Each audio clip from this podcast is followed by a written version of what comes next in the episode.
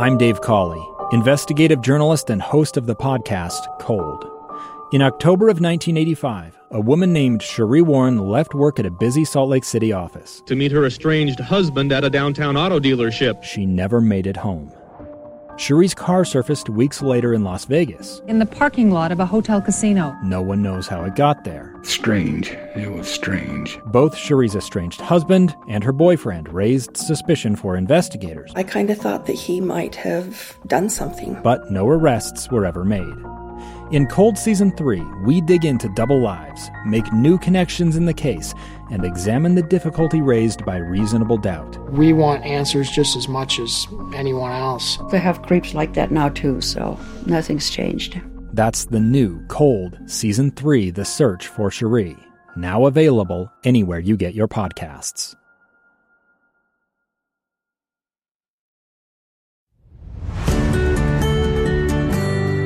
On today's episode, Liz and I sit down with Dr. John Van Epp and discuss a healthier approach for dating and marriage. Dr. Van Epp is the president and founder of Love Thinks and is the author of several books, including his famous book titled How to Avoid Falling in Love with a Jerk or Jerkette. He has previous experience as a founding church pastor, an adjunct seminary professor in marriage and family with extensive research in premarital, marital, and family relations he also has worked as a clinical counselor for 25 years in his private counseling practice, and for over 20 years, he has trained military personnel and contracted with the military as a subject matter expert in relationship health, psychology, religion, suicide, and resilience. For the past 25 years, Dr. Van Epp has developed relationship programs that have been taught by over 35,000 certified instructors to over 1 million participants. He has been featured in the Wall Street Journal, Time Magazine, Psychology Today, the O Magazine, and he has appeared on the CBS Early Show, Good Morning America, Fox News, and Focus on the Family. We hope you enjoy the show.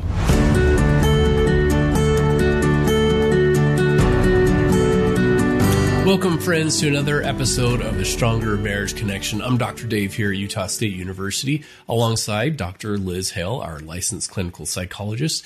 We are dedicating our lives to bringing you the best research and the resources and tips and tools to help you have the marriage of your dreams. Okay, I'm excited and so eager about our episode today. Um, Dr. John is an author. He's a fellow podcaster. He's a clinical counselor. He's a church pastor, as well as the creator of one of the nation's most popular relationship education programs and books called How to Avoid Falling in Love with a Jerk or Jerkette. He's also a, a, good friend and colleague and partner with us on our Healthy Relationships Utah projects. He's been out and helped us on the Utah Marriage Commission. So I can't speak highly enough of Dr. John Van Epp. Welcome to the show. It's great to be here, and uh, thank you so much for having me. I um, look forward to this. Yes, we are as well. Now, John, you continue to do so much. You and your daughter Morgan, who we talked beforehand, that man, we've got to get her on, so we'll have her on it as well. Um, we've had her do uh, amazing presentations here for the Utah Marriage Commission as well. So we appreciate you making um, time for us today. Hey, can we kick things off by look, kind of t- taking a step back, looking at the bigger picture, the internet has not only changed our lives, but it's had a particular influence on dating, right? Matchmaking services. Now there's all kinds of apps and programs and so much more. So, what's your take on how the life partner selection process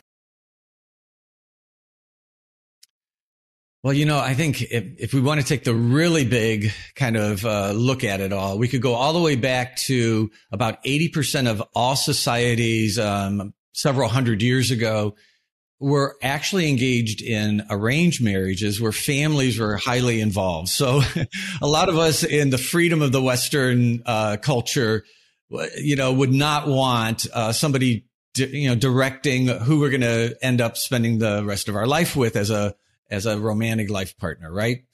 Um, I know I didn't want to uh, back in the 70s when I met my wife and we got married in 1979. So we've been married almost 44 years. It will be this summer. So been great, great life together.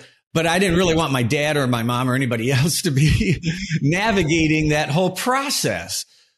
But what they used back then to navigate the process was not just intuition. It was not just social status.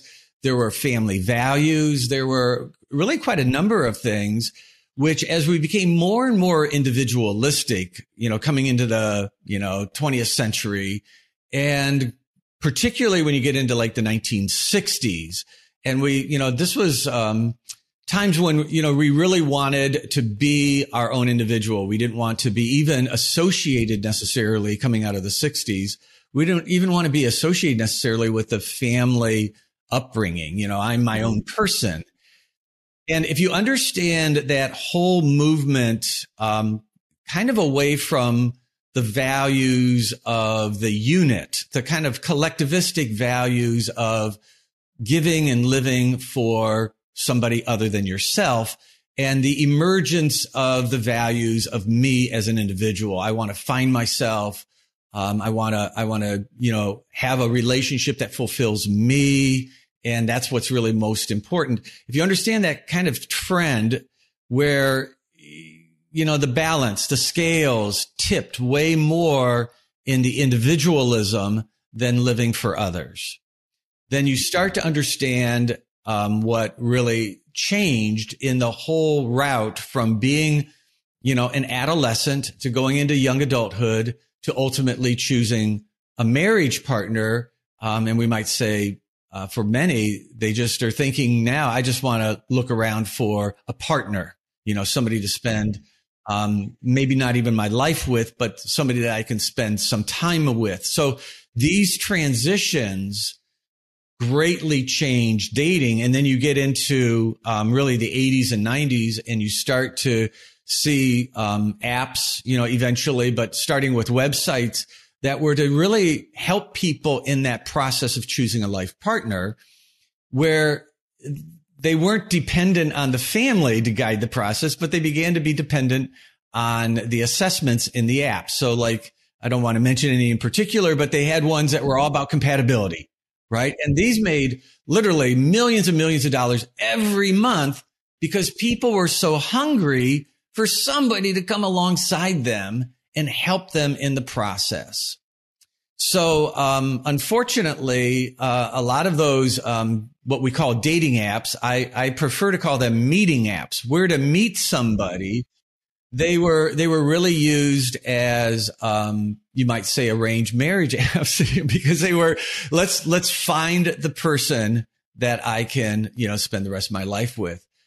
Um, as that began to evolve, um, more and more apps were about let's just live in the moment. Let's not think about commitment. Let's not think about uh, any type of partnership. Let's just find somebody to be with today in this moment. And um, you know, you have different apps. Um, like I said, I'm not going to mention any app names, but that really started to be uh, really in the real time apps. Um, I could be in a location. I could see anybody else that's on that app. I could, you know, message them right there in the moment and maybe have some kind of a meetup right there. Some of those started to really lead this kind of movement away more and more and more. Um, and I think there was many converging things, movement away from any kind of commitment. So let's not, let's not lock ourselves up. Let's not like, you know, let's not nail anything down. Let's just, let's just, you know, meet up, see where it goes um, do you guys all remember Netflix and chill, right? So that, that kind of came and went as a, as a saying that was like, Hey, let's just, let's not define anything about our relationship. Let's just see where, let's, let's just be together to the point where now we have, uh, what are called situationships. I don't know if you, you, you and your listeners have caught on to that one, but you ought to just, you know, do a little search on situationships, which are to say, Hey, let's give a term to a labelless relationship, a relationship where we're not going to define anything. So this has led to a massive amount of confusion in the whole dating world. And, um, and I think unfortunately, the, the move away from commitment was because uh, in many ways it was thought, if I'm committed, I, I could get hurt. And I, I really think if, if we do a big analysis, particularly of um, late teens, you know, 18, 19, 20, you know, early 20s, um, all the way to into their 30s. the avoidance of really getting burned and hurt is a pretty powerful driving force for a lot of them. So they want relationships where they have low risk. But the problem is many times um, falling in love, if you don't have any definition and you're not talking about the relationship, falling in love still happens and you still feel bonded and you still start to form that kind of connection with somebody that when they break, you know, their loyalty to you because there's no defined commitment, it is really devastating. You know, we see all kinds of evidence of that in mental health. We see it in relational health and a lack of relational health um, all the, all the way around, and we see it in suicide rates. So we see we just see a lot of kind of like the the, the backfiring. So that's kind of a really big picture, bringing it to present day. And what drove me in the '90s um, when I had a private practice, I had a counseling practice for just shy of 30 years. And something midway in that private practice was a turning point for me to, to go upstream and create something preventative. So I wanted individuals to have their own kind of personalized game plan for choosing a life partner that rather than relying on an app or relying on something on the website or relying on family even, what do I need to know to be able to be the most informed and you might say the most proficient at being able to build a healthy relationship and have my head and my heart actually in harmony in the process and lower my personal risk. So I wanted people to have lower risk, but to do it informed rather than to try to do it by just avoiding commitment. Gosh, I love that. Informed and proficient. Mm. I often will say to my dating clients in practice is get, get to know faster, right? Get to know that this is not a match faster. Don't just hang on hoping things will get better or in the meantime, right? Until someone better comes along. I think we owe it. I think singles owe it to each other to let each other go and pursue other relationships if we know it's not a match. Would you agree? Yeah, that, that getting to know was a big part of it. So, um, back there in the 90s, I, I, had my private practice. I was actually teaching advanced graduate studies in um, marriage and family assessment, marriage and family relationships, things like that. And I was coming across some research, uh, which one of your colleagues um, back in that day uh, was the only one that I really found working with some of this uh, published research. And it was in a category that I called premarital uh, predictions of marital outcomes. So what before marriage predicts an outcome after marriage. So usually we think of how to help married couples once they're married, but I was like, Hey, let's go all the way upstream before they even choose somebody. What were some of the, um, major predictors about of somebody that they're interested in that would predict what they're going to be like 10 years down the road in a committed marriage relationship. So I began to collect these studies and started to organize them. And I literally found hundreds of research, published research studies and psychosocial research that had some element of predictability from something before marriage. And I found that they fell somewhat neatly into about five target areas or five categories. And that became the content of the How to Avoid Falling in Love with a Jerk or Jerkette book, five different chapters on just what you said, Liz what really do we need to get to know about somebody that will best foreshadow how they're going to treat me? Because how they're treating me in the beginning of a relationship is not always how they're going to treat me down the road. So, you know, how can I be a good kind of wise predictor while I'm, you know, falling in love with them and we're having a good time and we're just, you know, having fun and relaxing and having a good time, but I want to be engaging discernment in the very process. Cool. Oh. So there is getting to know someone, K N O W, and then there's getting to know N O, where we are not a match, right? both, both I think are so key. The media certainly plays a huge role in affecting people's thoughts and ideas about dating and romantic relationships. Do you get the sense, John and Dave, too, that Hollywood has romanticized dating and partner selection? So it becomes more of a trusting in fate rather than trusting the process. What's your take? Well, Dave, you can certainly respond to that too. I um I was flying home just recently and I and I watched a movie about uh this whole area of fate, you know, that that fate plays and was, the whole plot of the movie, it's a it's a movie that's right out right now, but the whole plot of the movie is two people that already have a partner that they're um intending on marrying or and but they they end up breaking off that engagement because they fate brought them together. And that the whole idea is that you really don't have to engage your thinking that um, true love has a mind of its own. It it will find you it will lead you and it will establish that permanent perfect you know romantic love relationship.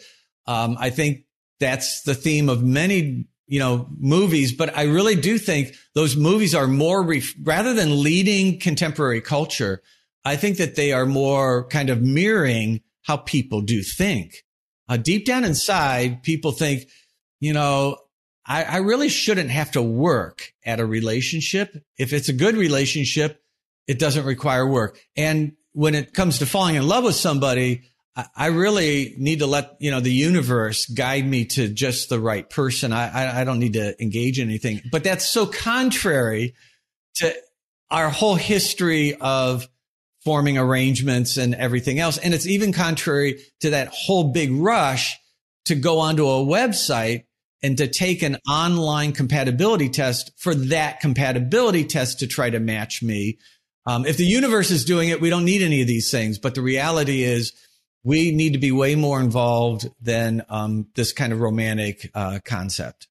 Yeah. Oh man, I couldn't agree more. And, and, John, I would add that in the movies, it just feels like you know, if it feel, it just feels right, you know, to to be led this and not to be committed to this person, and then it gets physical so fast, which flies in the face of your relationship um, attachment model and kind of the, the stages and, and where we should go as we get to, to know each other in a in a relationship. So let me ask you this: Where's the balance then in in uh, you know things happen for a reason, and and as well as all right, personal choice, you know, or even trusting in a higher power. And I'm just going to close my eyes and let let fate happen. How does one go about keeping the heart working together with the head, as you talk about? I think, um, you know, I uh, there's an there's a older book that was out uh, called The Tipping Point, and then later there he wrote another book. Malcolm wrote another book about um, just kind of uh, in, intuition and knowing things intuitively. What I really found interesting about that book that he wrote uh, about intuition uh, I'm trying to remember if you can remember the name of that Malcolm Gladwell's book. Uh, it's on the tip of my tongue. But anyway, if anybody can remember the name of it, just tell me. But um, when you read it, the people that had the best intuition, which was kind of his def- his argument, you know, let intuition be a guide, were the people that had spent years and usually decades of study in the area that now they were intuitive. So like, um, somebody that could look at a piece of art and, uh, almost intuitively, automatically, um, Oh, it's called Blink. Blink, right? Yep. the right. power of thinking yeah. without thinking. Yeah. Yeah. Thank you. and um, in the in the blink of an eye, they would know whether it was legitimate or whether it was fraudulent. Wow. We'll be right back after this brief message. Two years ago, Americans watched in horror as a crisis unfolded at the Kabul airport. There's desperation and anguish. More than 80,000 Afghans have since arrived in America, but this story is still unfolding. I'm Andrea Martin. In my new podcast, Stranger Becomes Neighbor, we'll find out what happens to these new arrivals in our communities. Who would help our newest neighbors? Follow us at kslpodcast.com, Apple Podcasts, or anywhere else you listen.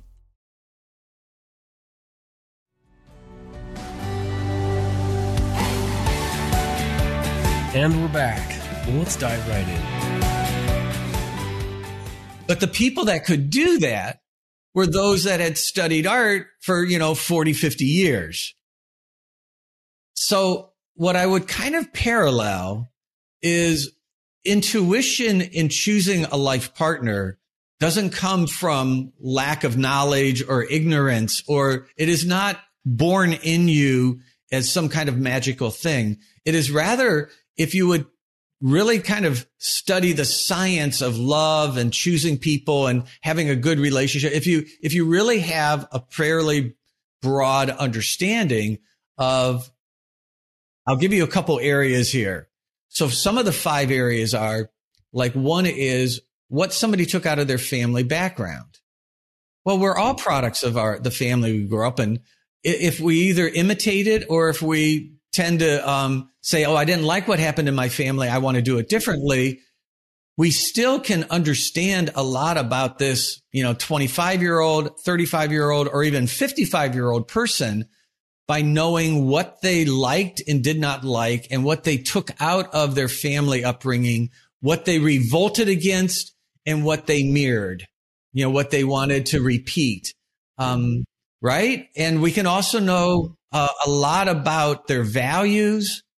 So the idea of getting to know somebody also includes hearing stories about their upbringing and what life was like and what they liked and what they didn't like and kind of getting into that history. Well, I put in the book, you know, how do you translate that into a dating relationship without interrogating somebody about their family? Well, I think it's possible to do. A lot of people like to talk about their family upbringing.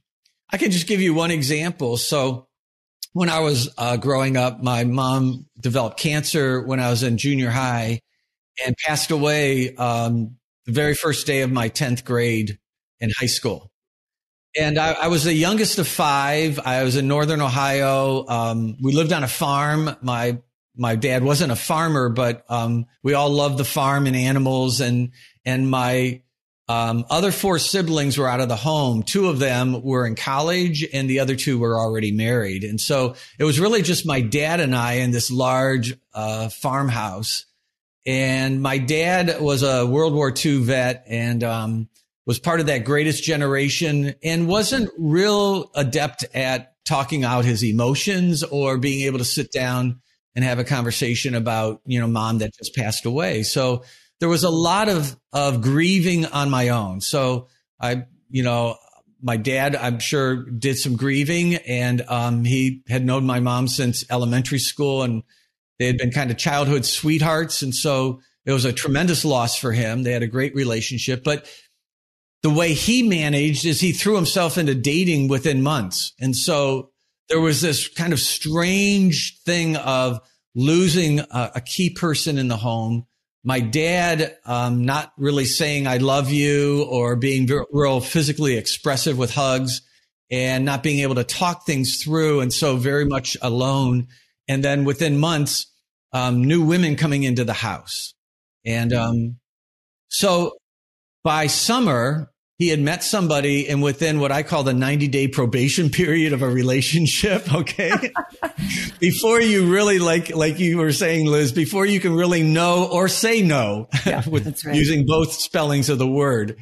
Um, my dad had met somebody and, uh, after about two and a half months married her. And, um, there was this, uh, in that whole process, I can remember um, before that marriage took place.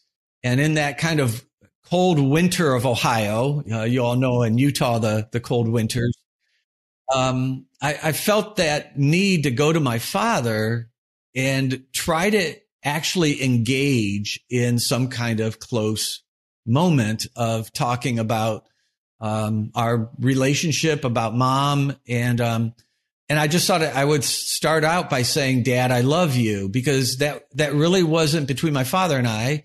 And, um, I don't think it really happened between him and any of my siblings that I knew of, but it wasn't his, it wasn't where he was comfortable, you know? So it was this really kind of tense, awkward moment. And I, I can remember going to my dad. He was reading the newspaper in the living room. This was in the winter. He had not met what became his future wife yet, but he was, he was dating. And I, I said, Dad, I'm going to go to bed now. And he looks over the newspaper and he goes, okay, John, good night. And, um, I said, before I go to bed, there's just something I wanted to say. And then there's this, you know, the pause that feels like a century. And I go, Dad, I love you. And he looks at me and in this awkwardness, he goes, uh, me too. And I can remember I just like cut it short. I went to my bedroom and, um, it almost was humorous to me. What I, I love my dad and he loves himself too. you know, he didn't say, John, I love you. He I. Me too. And so it, it was like, uh, I am not going to cross that line again, Oh, you know? yeah. And I can remember, you know, after he got married and, uh, I really are, she had four kids. There were five in my family. The whole kind of, um, family shifted from, uh, kind of our family to now this blended family. And many people have had this experience radically changed. I became very independent, um, had a lot of things go on. But the point is, is that I had an experience, um, thankfully, right when I was going into to college, you know, just before I graduated high school, heading toward college, that was a, a real life changing experience. It was actually a faith experience. And um, it opened me up to being more expressive. And I, I think that it would have been, you know, more likely for me to just kind of follow in the footsteps of my father. But what opened up was, you know, give, express your love with hugs, give people, you know, some kind of show, be more comfortable with saying, I love you to the people that you really love and care about. And that was not only a sign of the times, um, in the 70s, uh, but I think it was also a turning point for me and my family to say, Hey, I, I want to, um, you know, I, a lot of things I like about my dad, but I want to be a different kind of man in my marriage and family, uh, in some ways than my dad was. And I'm just using that as an example that when I met Shirley, um, who I've been married to now 44 years, when I met her, it was important for her to know how I was going to be similar or different than my father if she really wanted to predict. I mean, she could have that magic moment of being in love with me right there in that moment. But if she really wanted to know what I was going to be like, she needed to hear what experiences I had in my family background, what I was going to take out and what I was going to revise. And was I being successful in revising it? That's just one of five key areas that I think make us much more discerning in the whole process of love and selecting a partner and not just mm. enjoying the moment, mm. but being able to predict the future at the same time. Mm-hmm. Yeah, beautiful. Mm-hmm. You know, for those of us, those who are single, I have a really tender spot for singles, John and Dave, because I was older when I married. So ah, it's near and dear to my heart. Those who are dating and in their heart of hearts, they really want marriage. They really want a committed relationship. Are there key things to look for? Either maybe red flags, green lights. What, what are your top suggestions, please, John?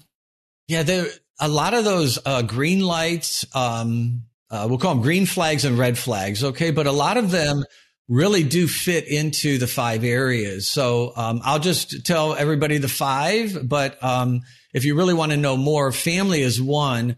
But a second um, area that is very close to the family is how a person's conscience works.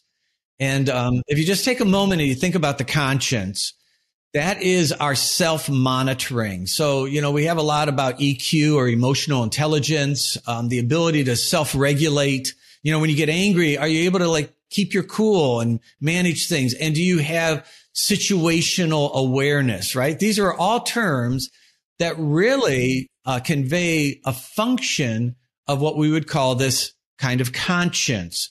So uh, the conscience is like, um, you know, when we say double-minded, I don't mean you know you're confusing and you and you can't make a decision. I mean you have one mind that's living life and another mind that is watching. So I'm kind of watching myself. We all do this, right? We start to get upset. We're in a conversation with somebody and we start to say something and something inside our head says, eh, don't do that. You know, just put a lid on it. Don't say it. And some of us have the willpower to shut the mouth and others don't, right?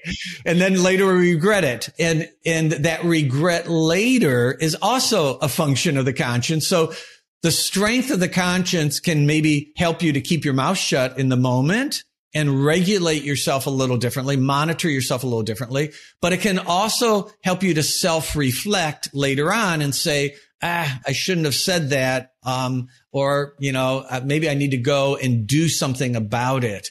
All of these, you know, aspects that are so important in a long-term relationship, how we resolve conflicts, how we handle a conflict, how we manage ourselves in the moment, um, are tightly woven in a converging experience in the functioning of the conscience. And so, and even empathy, you know, the ability for me to think, wow, you know, I was just talking and, um, I forgot to ask somebody about something. Man, that probably made them feel invisible. Like they probably were hoping I had asked them about it. And my conscience steps out of my experience into another person's world and says, how do they feel? You know, um, how does John look through their eyes? That functioning of the conscience is a key area to get to know. But if you think about dating, you know, first of all, we don't have dating classes for the most part. Mm-hmm. Well, if if Utah's teaching how to avoid falling in love with a jerk or jerkette, they have dating classes. That's true. Right. But, um, but a lot of individuals don't ever get any kind of education in this. But one of the areas that they need to be educated on is how do I figure out the maturity and the functioning of the mm-hmm. conscience of this person that I'm in a relationship with? Because how they're being conscientious toward me right here in the moment might be because they really like me and everything's exciting and new but it may not predict the long term functioning of their conscience that I'm really going to have to live with if I have a life partnership with them. So family, conscience, you can automatically begin to see where green flags and red flags. And then three other areas I would say compatibility potential, the compatibility of our personalities, our values, our lifestyle. Those are three major areas of compatibility. Then also just kind of their track record is another. You can really predict a lot about how somebody's going to act with you by just looking at how they treat everybody else. So um, their previous uh, uh, romantic partners, as well as maybe friends and family and coworkers and authority, and on and on.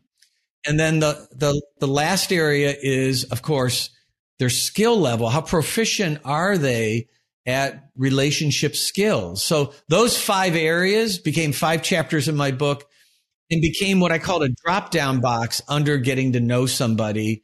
And um, as you guys know, I, I, put all of that into a relationship attachment model that had some other areas of the heart.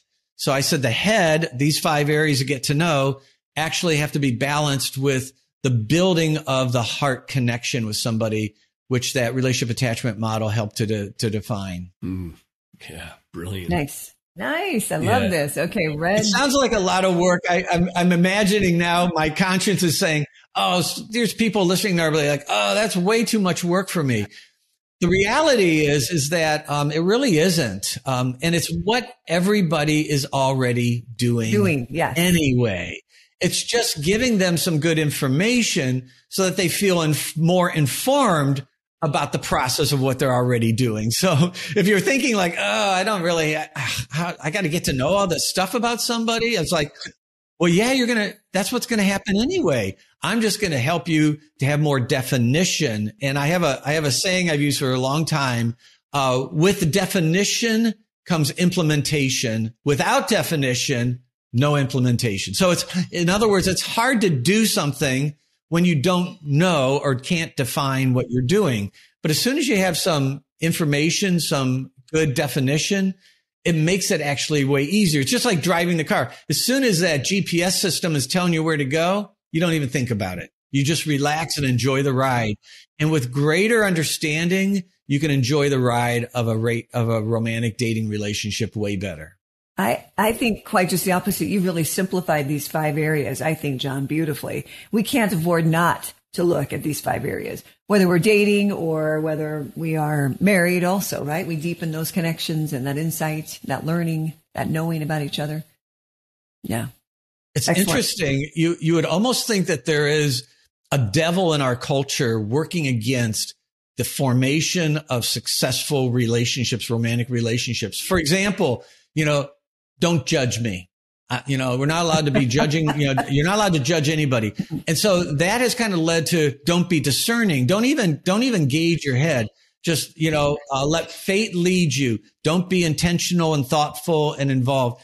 Well, I sat down for years in my account when I had a counseling practice. I sat down for years and I just heard so many people say, you know, um, I'm in a relationship and she's doing ABC. Should I be worried about that? And it's like they have no kind of like ability to to make a good judgment of character and they feel kind of guilty making any kind of discerning judgment. So it's almost like working against um, if you sit down with somebody and you, and you say, you know, tell me more about your family, um, this whole kind of let's not be serious. Let's just enjoy the moment, have a good time and not be serious is really an anti get to know you process. and I think all of these things end up being, you might say, if you think of, you know, wading through the water of an ocean, these are all like undercurrents pulling you in the wrong direction. Um, it is good to get to know somebody. It's um, helpful to to be able to to have conversations where you you know kind of go a little more in depth. Um, it's great to be able to to really be thoughtful and um, discerning of somebody while you like them and are attracted to them. Because just because you're attracted doesn't automatically mean that you're going to um, have a good partner. You can get attracted to a sociopath Okay. There are people that have major problems that we can be attracted to. So attraction alone, chemistry alone is not enough. Yeah. We need to be able to have the head and the heart work together. Yeah. Let, let me ask you the, this then. That makes me think of this question. In your in your clinical practice, or as you if you've seen couples over the years, are the same types of issues, or do you see these new stresses and struggles that arise today? It's a really good question. I um, I do think in some ways there's nothing new under the sun, but um, obviously uh, things change a lot, and um, you know I I would say that with technology, with uh, the the phones, there's so maybe there was always something distracting somebody from their partner. You know the kind of the old image of the guy sitting there smoking his pipe, reading his newspaper while his wife feels neglected or something like that. Well, now, you know, it's me on my phone, you know, doing little searches and it could be her on her phone, right? So, um, if the concept that we don't meet each other's needs, um, is a, is a concept that's been around for, you know, decades, centuries, millennia, then it just kind of changes with um, the changes in common culture and society and technology and on and on. So, um, in some ways, David, I'd say uh, yes, uh, things are new. In other ways, it's it's really conceptually some of the same things just repeating themselves. That relationship attachment model that that we were all talking about that can be used really for singles in choosing a partner can also be used for couples in being more thoughtful about their relationship. In the same way, even though we've been married 44 years, we need a common language to be able to talk about our relationship. And this is one um, very, very common problem I always saw couples have. They they didn't know how to really connect in a non-defensive way, talking about the major areas of the relationship that one might use hmm. language that the other one is like, I don't know what you're talking about. Like hmm. you say you just want to feel close and you want to feel in sync. And I, what, what more, you know, we hmm. spent all yesterday cleaning the garage. How much more in sync? What, what are you talking about?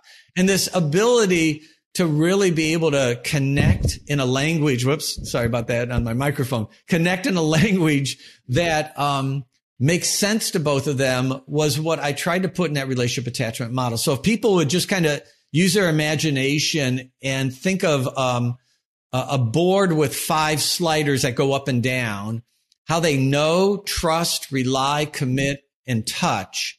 So starting at the left, um, how much I know somebody, that's really what I've been spending a lot of this time talking to you guys about that singles need to have a drop down box of key areas to get to know about somebody that they're interested in and thinking about having a relationship with. So those were those five areas.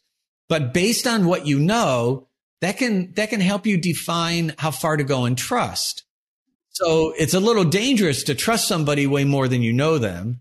And then in some marriages, you know them a lot, which informs how to bring your trust down. Like I know I can't trust you to remember to get what I asked you to get this morning. So I got to like send you a few text messages in the throughout the day to remind you to do what I had already asked you to do. So my trust, my belief in you is not the same of what I know you. So, um, as much as we want, you know, getting to know somebody to lead how you get to trust them, um, how you can then depend on them or rely on them is different as well. So these become areas that are really important in a marriage relationship. Trust is a lot to do with my, my attitude, um, my belief, my respect of my partner, how they feel trusted. Um, you know, that I have confidence in them. Okay. Um, how we communicate and talk and get to know each other. These can be areas that become great deficits. Um, but I think that they are important areas to keep strengthening. We need to strengthening, staying in the know. You know, we don't want to feel like we're out of touch with each other.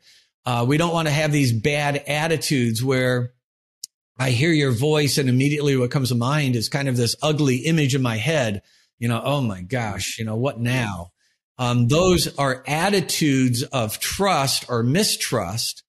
And then tons of books have been written about the, the, the needs that uh, husbands and wives that married couples have and how two partners can have very different needs and how we need to kind of like love languages, how we need to meet the needs of the partner according to what's important and significant to them. And that's, that's rely. How, how can I really depend on you to be there for me and to meet my needs?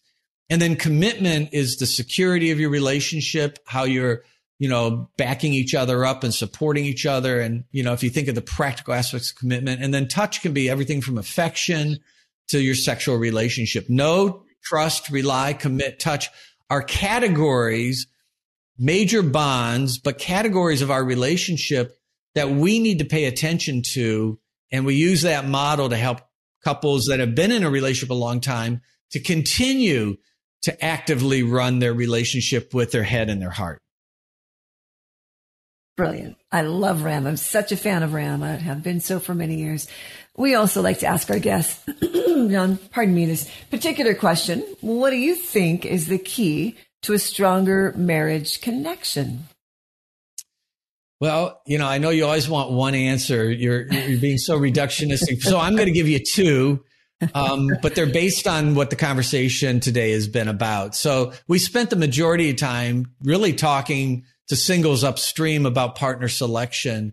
And um, I would say um, the first is making sure that you really have a person that you're kind of equally yoked with.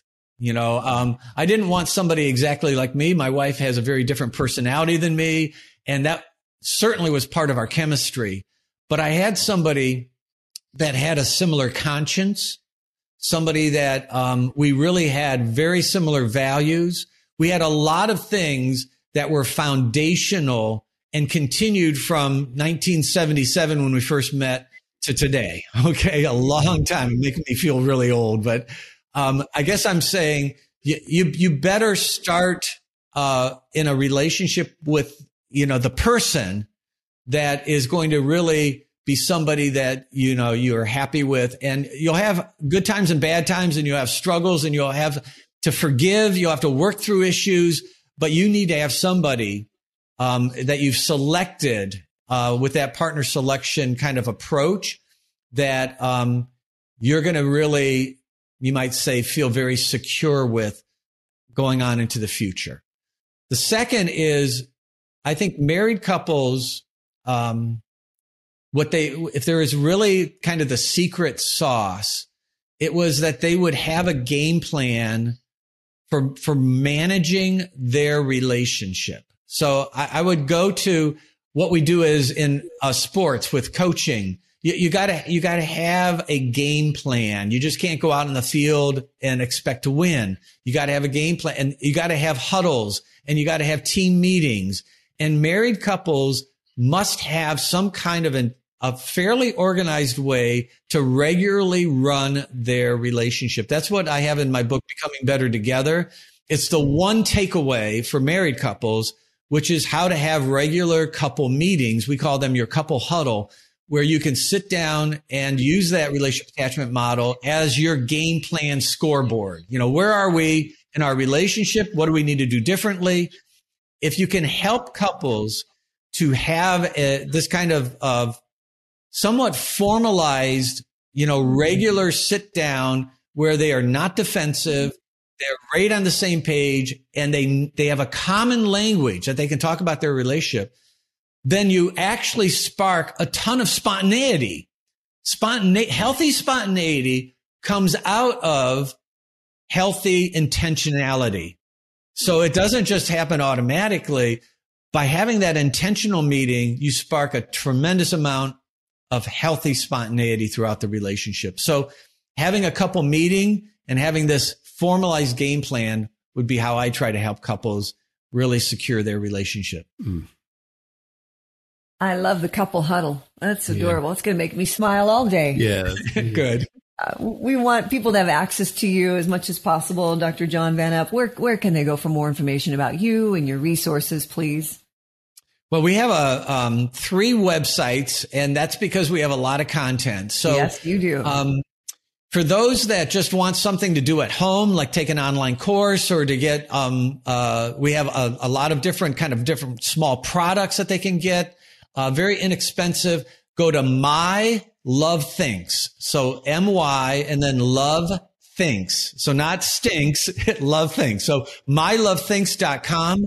And you'll see that we have a blog and we have a lot of content. We've had a podcast. So there's a lot of materials. And um, you can also from there link to Dr. Morgan Cutlip, um, C-U-T, like a cut lip, um, Dr. Morgan Cutlip on her Instagram and get content every day. So that would be for at home. If you, um, are really motivated and you want to teach classes and you want to get, you know, maybe a little more of a, of a you know, insider information. Um, if you go to Love Thinks, all of our programs, the research behind our programs, and how to become certified in facilitating as an instructor any of our programs, all of that is on lovethinks.com, as well as a store with a lot of products. And then there's one last one I would just mention. There's a lot of people that are involved in churches. We do have um, all of our content we put into a six week church wide series. The entire church. We have content for kindergarten all the way through um, adults, and we have small group video based studies for adults, and we have messages that are transcripts that can be revised and altered.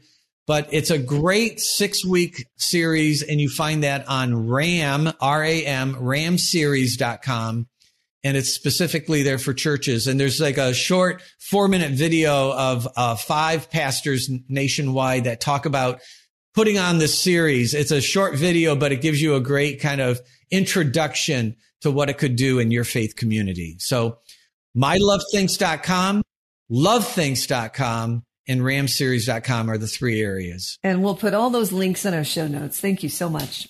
Yeah, thanks. Thanks, John. I might also add that if you're in Utah, um, you can go to Healthy Relationships Utah. We've actually partnered with John uh, with his programs, and we teach a lot of those throughout the state for free. So if you want to uh, check those out, Healthy Relationships Utah org for for more information about the the classes that are offered and other classes offered across the state of Utah. Um, all right, John. Before we let you go, as we wrap up, we like to um, just kind of get your, your takeaway of the day. If you have um, one bit, you know, one piece of information, yet not two like before, right? No, just kidding. If have just one takeaway, what is it that you really want um, our listeners to remember from our discussion? Yeah, I think I would just say um, whether you are parents with uh, kids that are growing up and you're and you're guiding them ultimately to make good decisions in their relationships, particularly romantic relationships, and then ultimately marriage or choosing a life partner, or you're single. Um, in, in any of these situations, what I would say is kind of what our um, motto is. Um, relationships are of the heart. But as human beings, we have thinking processes. We make decisions. We have judgments. We, we have the ability to be um, analytic and our head and our heart really is our, you know, they are designed to work together. And I would just say, whether it's in your marriage or whether it's with your kids, helping them to know, help them to know how to have their head and their heart really be in harmony. And that's going to empower them more than any, it's going to empower you. It's going to empower your kids. It's very, very empowering when the head and the heart work together. Mm, love that. Yeah. Thank you. Liz, what about you? What's your takeaway? That's brilliant. You know, I often say to couples, especially those who are dating, single, that there's very little you can do to compensate after marriage for choosing poorly before marriage. Right. So that, that selection process is so key. And I, I can't think of a, of a better tool than RAM, the relationship assessment model about knowing, trusting, committing, relying, touching. It's beautiful. What about you, Dave? What's your take home takeaway for you? yeah, today? you know, um, previous to this, I thought the RAM, you know, okay, it's for those who are single and start getting to know people. But I really love the the perspective and the way that John you've talked about today. The that continues in our relationships. We we continually get to know. We continually, we, you know, that that trust um, can can be strengthened over time and rely, and that commitment should be getting stronger. I love that that it, it doesn't it's not just for for singles relationships, but what we've been talking about today really does apply in in all relationships, as you've mentioned um, before, John. That that RAM, that relationship attachment model, does. So if you're not familiar with it, you've got to get familiar with it. You've got to go check out the resources, get the books, get the information, because um, John Van Epp really does offer so much great information for for singles, for couples uh, for parents uh, as well. So, John, I can't thank you enough. Thanks again for coming and joining us uh, on our podcast today. It's been great to be here. I, I really, really appreciate it, and um, look forward to maybe coming back. And uh, we could we could actually go really hardcore about applying that RAM to long term relationships rather than partner selection. But um, we hinted at a lot of that, and uh, so it's just very, very grateful. And I just want to say a shout out to um, all those wonderful people in Utah that are teaching my programs and have just been such a support. Um, uh, I just am so appreciative and grateful for that kind of partnership. It's been phenomenal for my life. And, um, and I hope, hopefully been really a blessing and a benefit to those that go through the courses. Yeah, it really has. Uh, and we hope that that partnership continues for for years to come. So thanks again, um, John. And that does it for us, my friends. Thanks for joining us again on another episode of Stronger Marriage Connection. And remember, it's the small things that make for a stronger marriage connection. See you next time. See you. Thanks for joining us today. Hey, do us a favor and take a few minutes to subscribe to our podcast and the Utah Marriage Commission YouTube channel, where you can watch this and every episode of the show. When you hit the like button and leave a comment, your feedback helps us improve the show. And don't forget to share this episode with a friend. You can also follow and connect with us on Instagram at Stronger Marriage Life and on Facebook at Stronger Marriage. Be sure to share with us what topics you want us to explore or what you loved about today's episode. If you want even more resources to improve your relationship connection, visit our website at strongermarriage.org where you'll find free workshops, webinars, relationship surveys, and more. Each episode of Stronger Marriage Connection is hosted and sponsored by the Utah Marriage Commission at Utah State University. And finally, a big thanks to our producers Rex Polanis and Alexis Alcott and the team at Utah State University. And you, our audience. You make this show possible. I'm Dave Cawley, investigative journalist and host of the podcast Cold. Don't miss Cold's new season 3, where I look into the unsolved disappearance of Sheree Warren, a woman last seen leaving her job at a Salt Lake City office in 1985. Police cast suspicion on Sheree's estranged husband and boyfriend, but never made any arrests or recovered Sheree's remains. Find Cold Season 3, The Search for Sheree, anywhere you get your podcasts.